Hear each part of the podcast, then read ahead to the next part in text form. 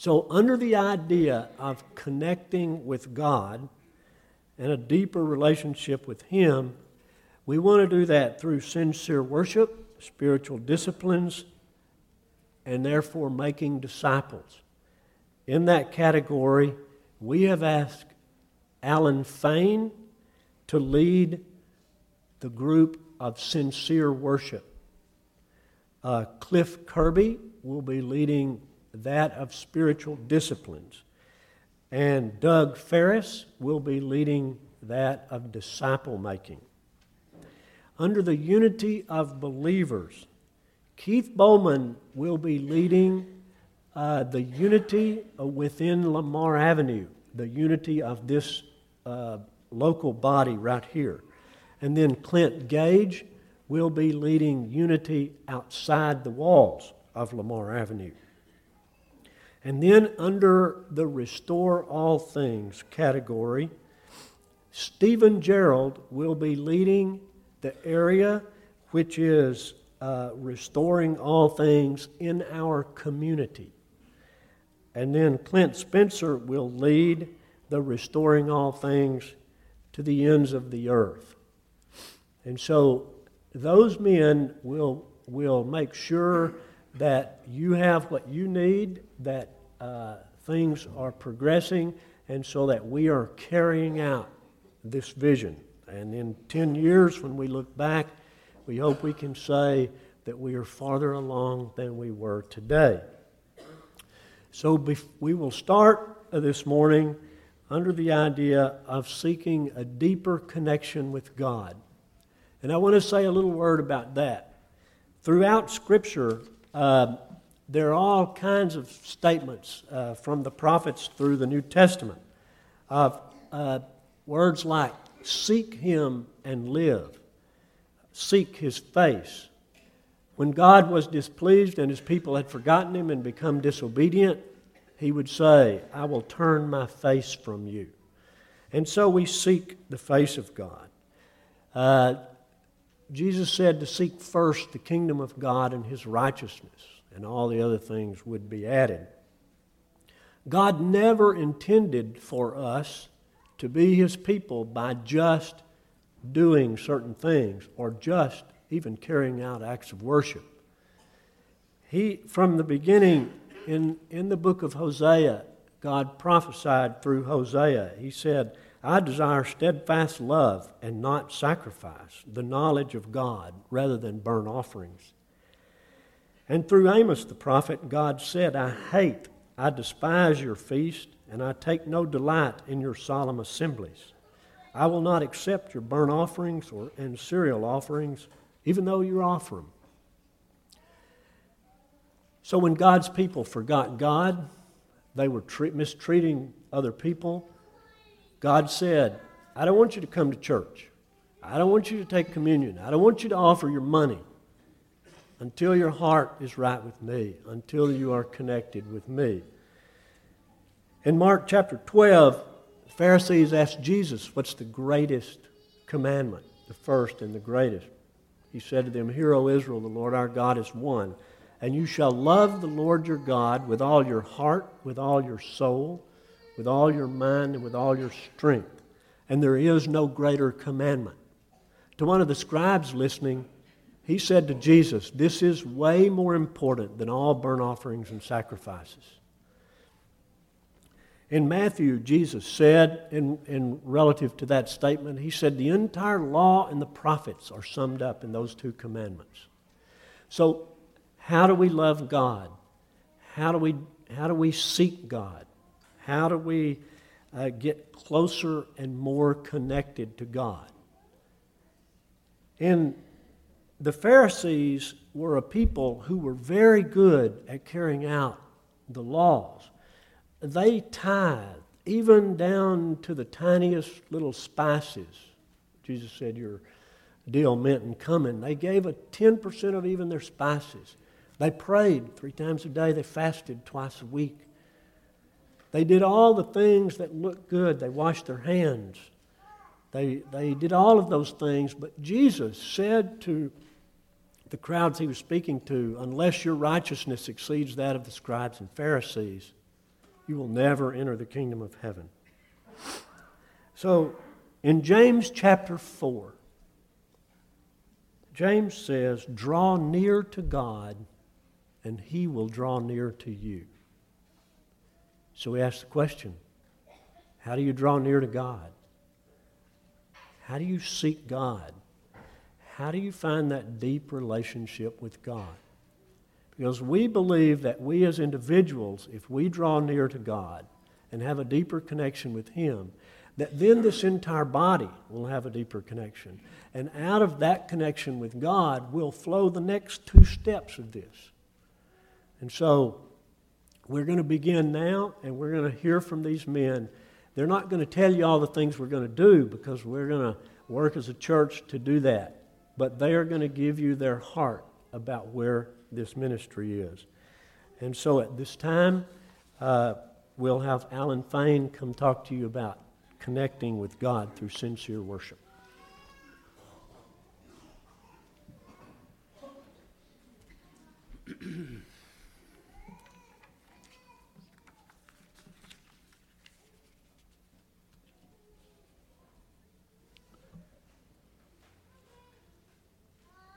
There was a holy hush all over as I walked into the room.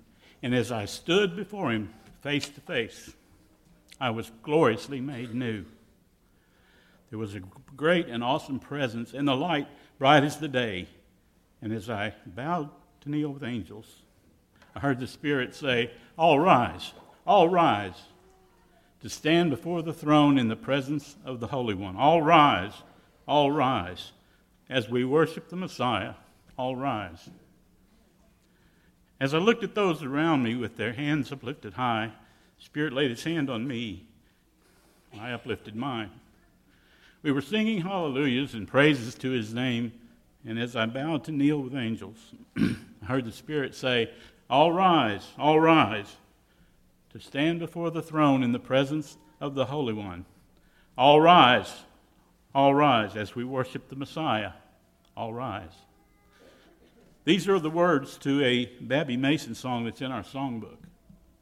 And to me, it's a great description of praise and worship around the throne of God. This time and this place is special. This time and this place has been sanctified, it's been set apart by God for his exclusive purpose. Nothing else matters.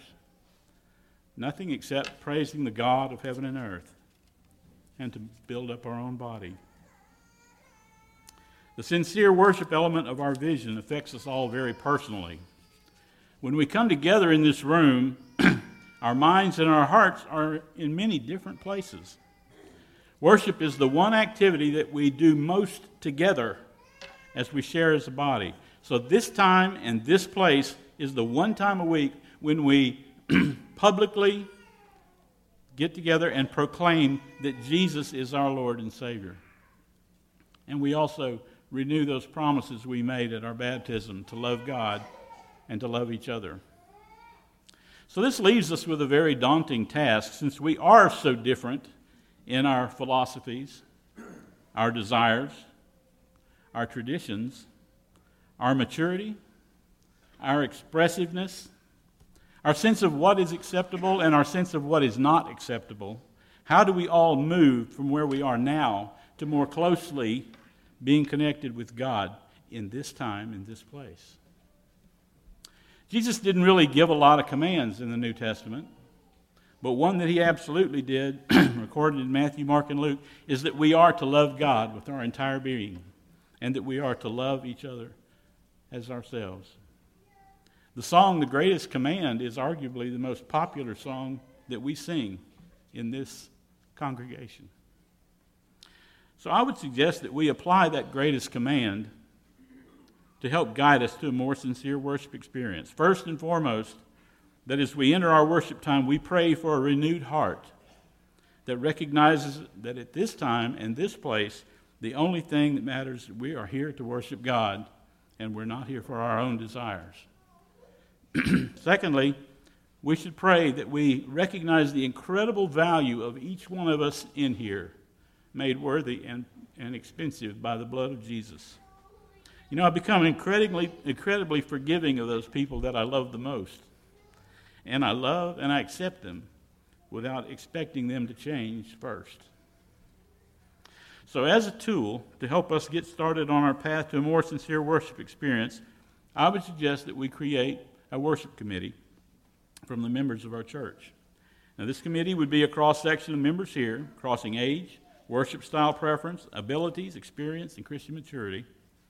And the makeup should look like a sampling of the people that are here to worship. The group is to be renewed on a quarterly basis, bringing in some new people, not all of them.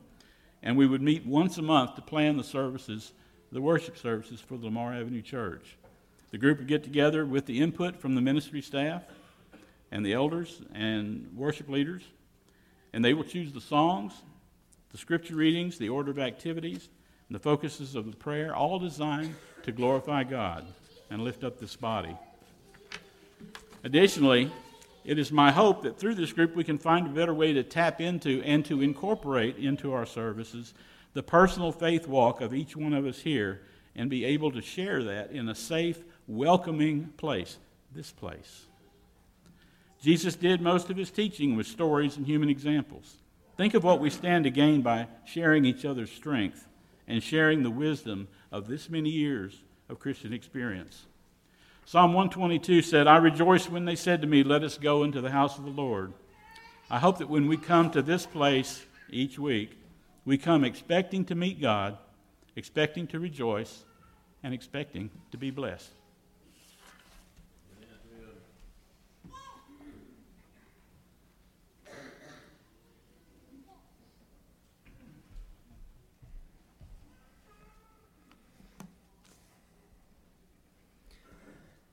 In the late 1700s, a gentleman by the name of Robert Raikes in Great Britain became frustrated and fed up with the endless cycle of poverty and ignorance that oppressed the uh, children and the students of his region. You see, they were forced to work six days a week, sometimes 14 to 18 hour days, and they had one day a week off, which happened to be Sunday. And so he took it upon himself to take advantage of that time off, and he started a school at no cost to the children or to their parents, where he had three goals and it was to teach them to read and to write, and he said, most importantly, to learn about God. And in that time, Mr. Raikes started Sunday school, which we happen to still practice today. He took the resources available to him at the time, uh, applied them through the discipline of education, and in the end, he enabled the students to reach a potential that they never would have found before. And because of this, they, um, their lives were changed, the lives of the people that they interacted with were changed, and their children and grandchildren and generations to come were changed because they were able to reach their full potential. As the facilitator of spiritual disciplines, I have no intention to teach anyone to read or write, hopefully. But I do share one goal with Mr. Raikes, and that's that by applying our own resources and our own tools, we too may know God more fully and reach our own potential. By applying the tools of spiritual discipline, may that be Bible study, prayer, fasting, meditation. There's an endless list that you can find, but regardless of what it is, our goal is that we not only learn more about God, but that we also learn what it means to look like Jesus Christ. This idea, this concept of looking like Christ is also known as our identity. And that's what I want us to focus on through our spiritual disciplines is our identity formation. It's been defined different ways throughout history, but I think the best is in John chapter 10 where Jesus himself defines where, where our identity comes from. He presents a cultural narrative that's polar opposite of what we hear in today's culture. Our society tells us that you can find your identity if only you look hard enough. If you follow the desires of your heart, your deepest aspirations, we're told we can find our identity in our nationality, in our children, in our education, in our job description, and even in our religious persuasion. But Jesus says this is wrong. Jesus Christ says, Your identity is not achieved, it's received. In John 10, he says, I am the good shepherd, and you are my sheep. I have named you. In, in essence, he says, Your identity comes from me. I've given it to you. It comes from my death on the cross and my resurrection at the end. I think this is the place we have to start from to move on with our vision. And we have to get this part right. If our identity comes from anything other than the grace of Jesus Christ, we'll be crushed and we'll be, we'll, we'll be disappointed every time. If we follow down the road that we've all done individually, and if we're honest, we've done it collectively as a body of believers, if we go down the road of searching for an identity rather than accepting and submitting to the identity that Christ offers us under the authority of Scripture, it leads to destruction because it leads to pride. If we go down that road of searching for our identity and unearning our identity, we start to believe that the quality of our work is the measure of our worth. In other words, we ignore grace and we convince ourselves that if only we work hard enough and obey the law, surely God will save us. Through all of our spiritual disciplines, through our, our time of Bible, Bible study, our Sunday school, through prayer, through meditation, through our fasting, individually and as a community, my hope is that we will be reminded or perhaps hear for the very first time that being an authentic Christian does not mean that we're saved because we're obedient. An authentic Christian is someone who humbly submits to the fact that we're saved sinners and that we're only saved by what Christ has done on our behalf. And because of that, we obey. This is our starting point. This is connecting with God is the point that I think we have to get right if we have any hope of moving forward with a vision that is not only successful, but that's sustainable throughout generations. We have to get this part right if we ever wish to have the confidence and the freedom offered from Jesus to connect with each other in this body, to connect with believers outside of this wall, and to, and to bring restoration to our local community and to the ends of the earth. I think we can do it through spiritual disciplines if we apply them in the right manner.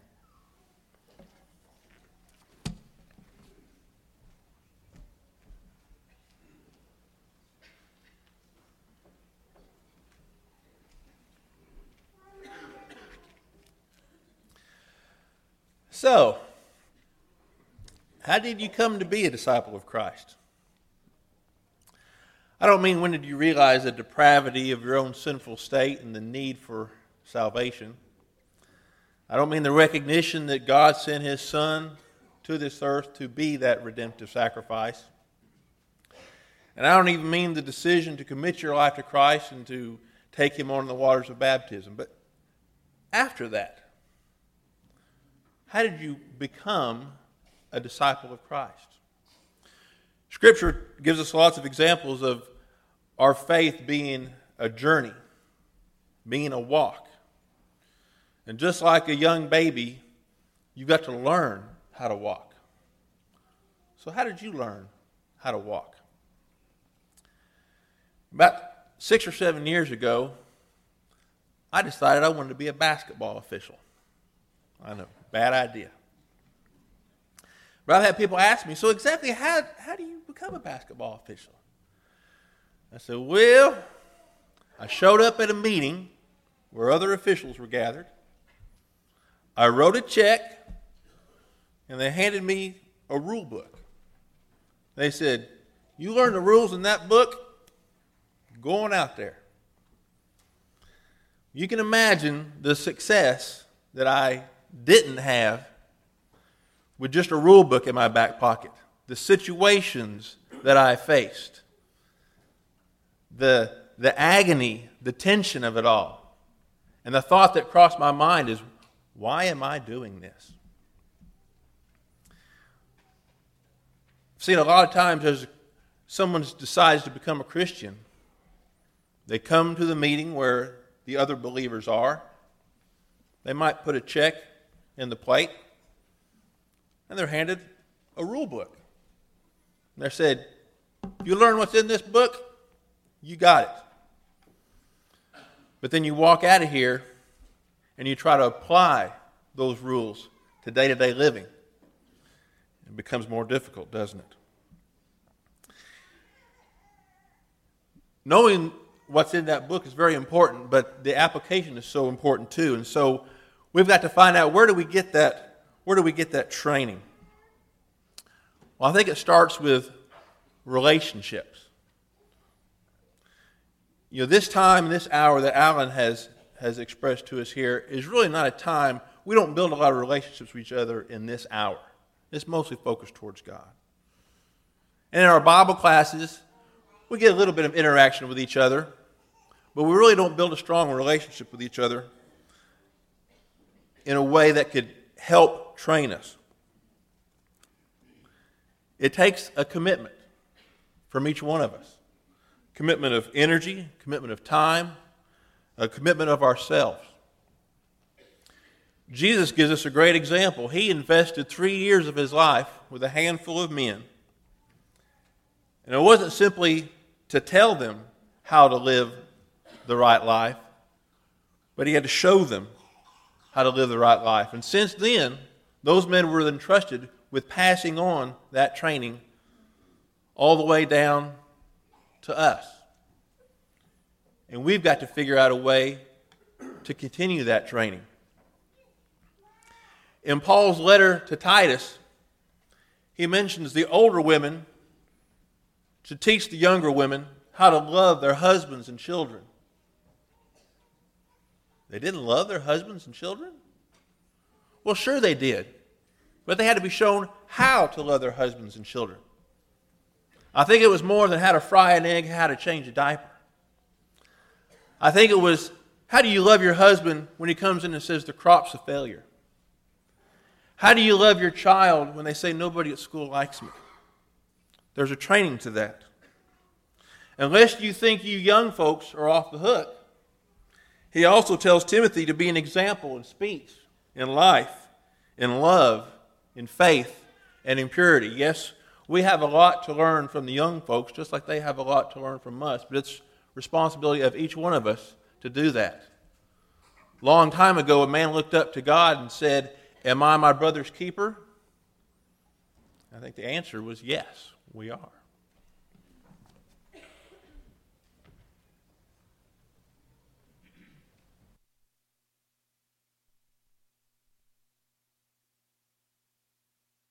We have this special time where we strive to reconnect our lives with God.